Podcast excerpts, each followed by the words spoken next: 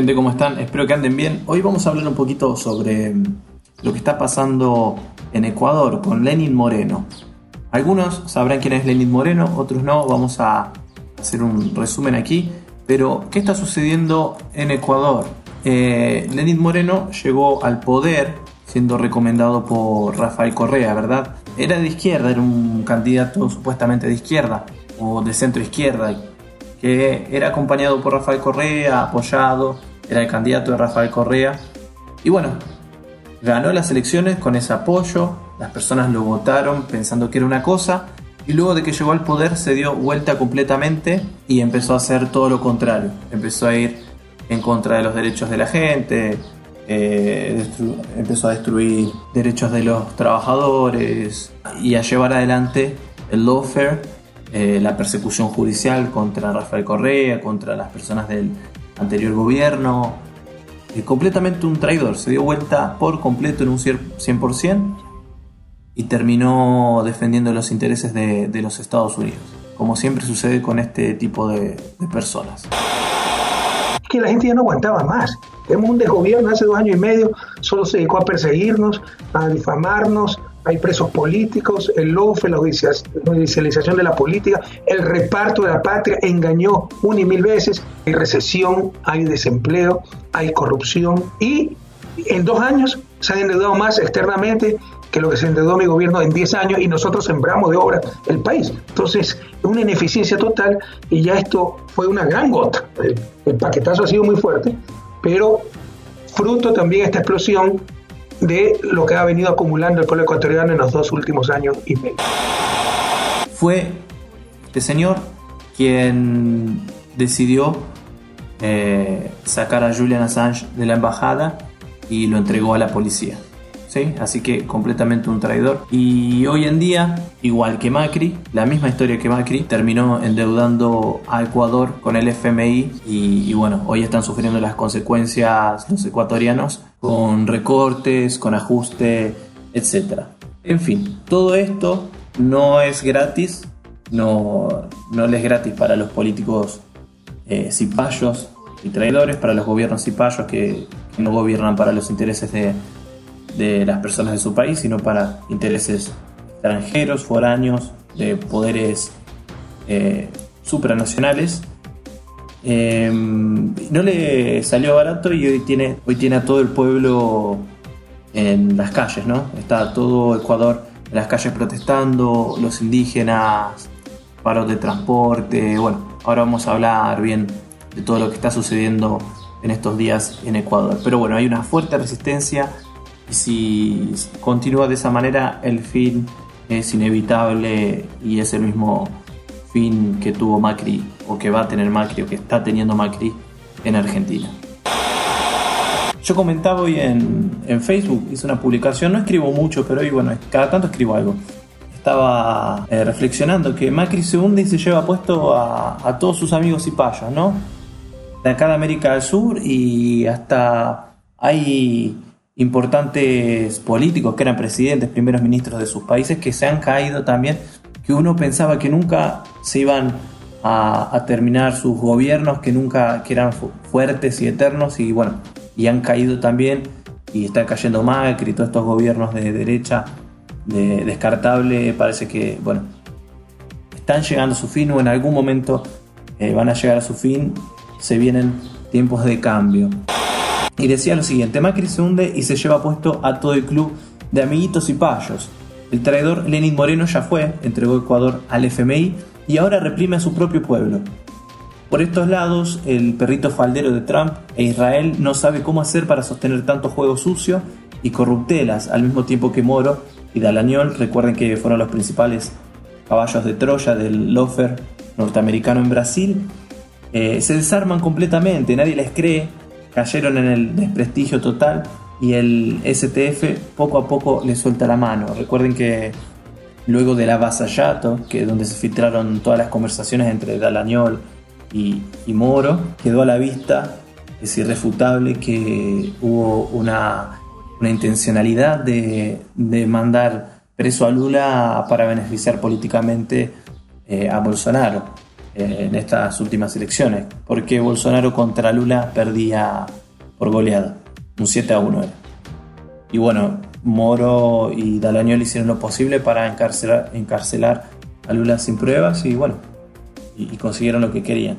Y todo eso hoy salió a la luz, nadie puede decir que no fue así. Entonces han perdido completamente el prestigio que, que en algún momento tenían. Hay gente que todavía los apoya, los defiende, pero son los que no les importa, son los odiadores, los que odian a, al P T y a Lula y etcétera. Los que en Argentina serían los antiperonistas. Trump también se encuentra bajo amenaza de impeachment en los Estados Unidos. En Europa Rajoy ya fue, era un amigo de Macri, un aliado de Macri, terminó siendo destituido por causas de corrupción. Eh, Netanyahu ya fue, el, el israelí, el fascista israelí, sionista, también parece que perdió el Congreso, ha perdido poder en Israel. Y todos los amiguitos que algún día parecían eternos se fueron y se van cayendo uno tras otro. Soplan vientos de cambio parece, y estos gobiernos de derecha que fueron criados en la escuela de Chicago, porque todos aplican estas políticas de ajuste, lo mismo que recomienda el F M I, ellos ya lo tienen incorporado, así que ni siquiera precisan del F M I para querer aplicar esas políticas, financiados desde Washington, porque la mayoría son financiados detrás de las cortinas por Washington, y si no es directamente por Washington y por las embajadas, son beneficiados directamente por las multinacionales, eh, y también son funcionales a los poderes financieros internacionales. Como vimos con Macri, desde el primer día que llegó les dio todo al sistema financiero, los dejó hacer lo que quisieran, saquear Argentina de la forma que quisieran, y tengo certeza, estoy seguro de que en Ecuador el traidor Lenín Moreno ha hecho lo mismo. Así que bueno, por suerte se van desmoronando de a poco. Y, y bueno, por suerte para nosotros los que tenemos que trabajar día a día, ¿verdad? Lenín Moreno sería como si Alberto Fernández ganase las elecciones y a una o dos semanas de haber asumido se diera vuelta por completo, le suelta la mano a Cristina, se da vuelta y empieza a hacer todo lo contrario. En vez de gobernar para la gente, gobierna para las multinacionales, para los bancos, para Eh, los Estados Unidos, etcétera, etcétera. Eh, sería algo así, básicamente. Porque Lenín Moreno llega al gobierno con Correa, con el apoyo de Correa, y luego se da completamente vuelta y comienza a hablar de la pesada herencia y de la corrupción y que eran todos chorros y, y a inventar causas judiciales y a perseguir, etcétera, etcétera. Eso sería básicamente. Durante los diez años de gobierno invertimos cerca de cien mil millones de dólares. La deuda externa solo creció de trece mil a veintisiete mil millones de dólares, catorce mil millones en diez años. En dos años la han hecho crecer a quince mil millones más y sin ninguna obra. Sin ninguna obra, no hay nada, ¿no? ¿Qué, qué hicieron con ese dinero? Nos tienen en recesión, el desempleo ha crecido, la inseguridad, la corrupción, los puestos públicos están tarifados. Entonces la gente ya está verdaderamente harta. Eh, el gobierno de Macri, por ejemplo, cuando tiene problemas económicos suele hacer referencia, él dice, a la pesada herencia, ¿no? En este caso al kirchnerismo. Uh-huh. No sé si usan ese término allí en Ecuador, pero, eh, pero algunos se preguntan también, todos, ¿no? Los días. Bueno, eh, tengo entendido días, que pero eso funciona dos meses. Pero quieren meses, cerrar el déficit fiscal. Mira, pasó en Argentina, ya sí. El cuarto año nadie lo cree, pues en Ecuador ya el segundo año nadie lo cree. Claro. Eh, nosotros tenemos una economía creciendo, ¿no? Eh, duplicamos el tamaño de la economía. Estos señores sacaron todos los aranceles, o muchos los aranceles, con lo cual deja expuesto al sector externo, perjudica la producción nacional y deja de recibir ingresos fiscales. Pues. Y luego dicen, hay crisis por Correa, tenemos que endeudarnos con el Fondo Monetario. Ellos provocaron la crisis y esto es política económica. Entendamos, no todo se pasa en economía, pero no se tiene que hacer lo mismo en lo peor. ¿Y quién está contento con las medidas? Te dice quién tiene el poder. Si están contentos los banqueros, los grandes empresarios, el gran capital. Y el que está triste es el obrero, el campesino, el transportista. Quiere decir que el poder volvió a manos de unas cuantas élites. El F M I otorgó al presidente Lenín Moreno un crédito de cuatro mil doscientos millones de dólares y pidió como condición la reforma tributaria, reforma laboral, pérdida de derechos laborales, eh, se ajustan las cadenas un poco más y ajuste fiscal.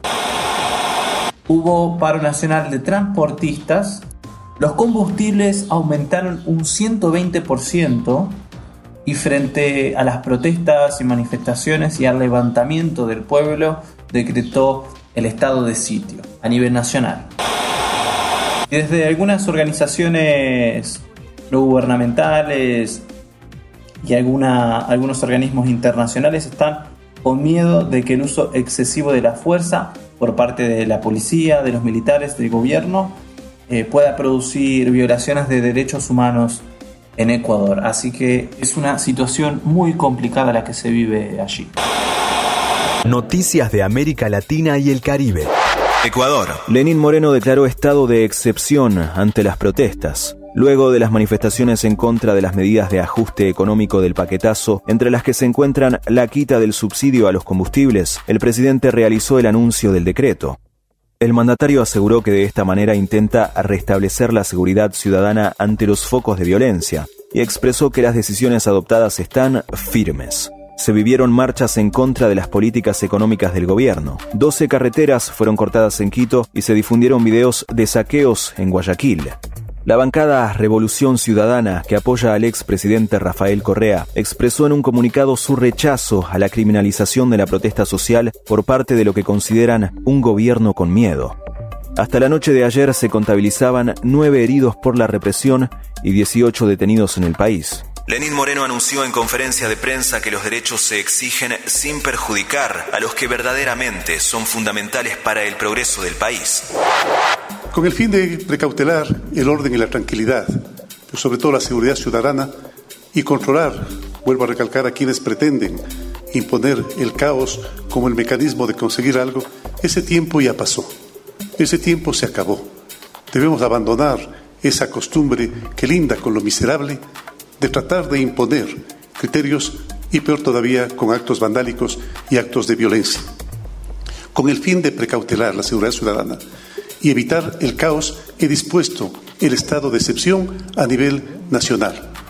Los derechos, queridas amigas y amigos, se exigen sin perjudicar a los que verdaderamente son fundamentales para el progreso del país: la generación del trabajo, la educación, la libre movilidad, la seguridad de las personas. Reiteramos, por supuesto, siempre nuestra apertura.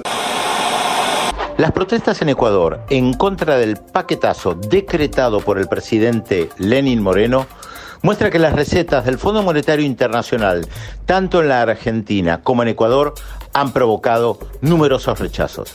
Las recetas son prácticamente las mismas: políticas de ajuste, aumento del transporte público que se traslada al precio de los alimentos y reducción de los salarios. En ambos casos, tanto en Ecuador como en la Argentina, el Fondo Monetario Internacional ha elogiado las políticas de ajuste implementadas por los dos gobiernos. Pero en ambos casos, la inmensa mayoría de la población rechazó las políticas de ajuste implementadas, tanto por Lenín Moreno como por Mauricio Macri.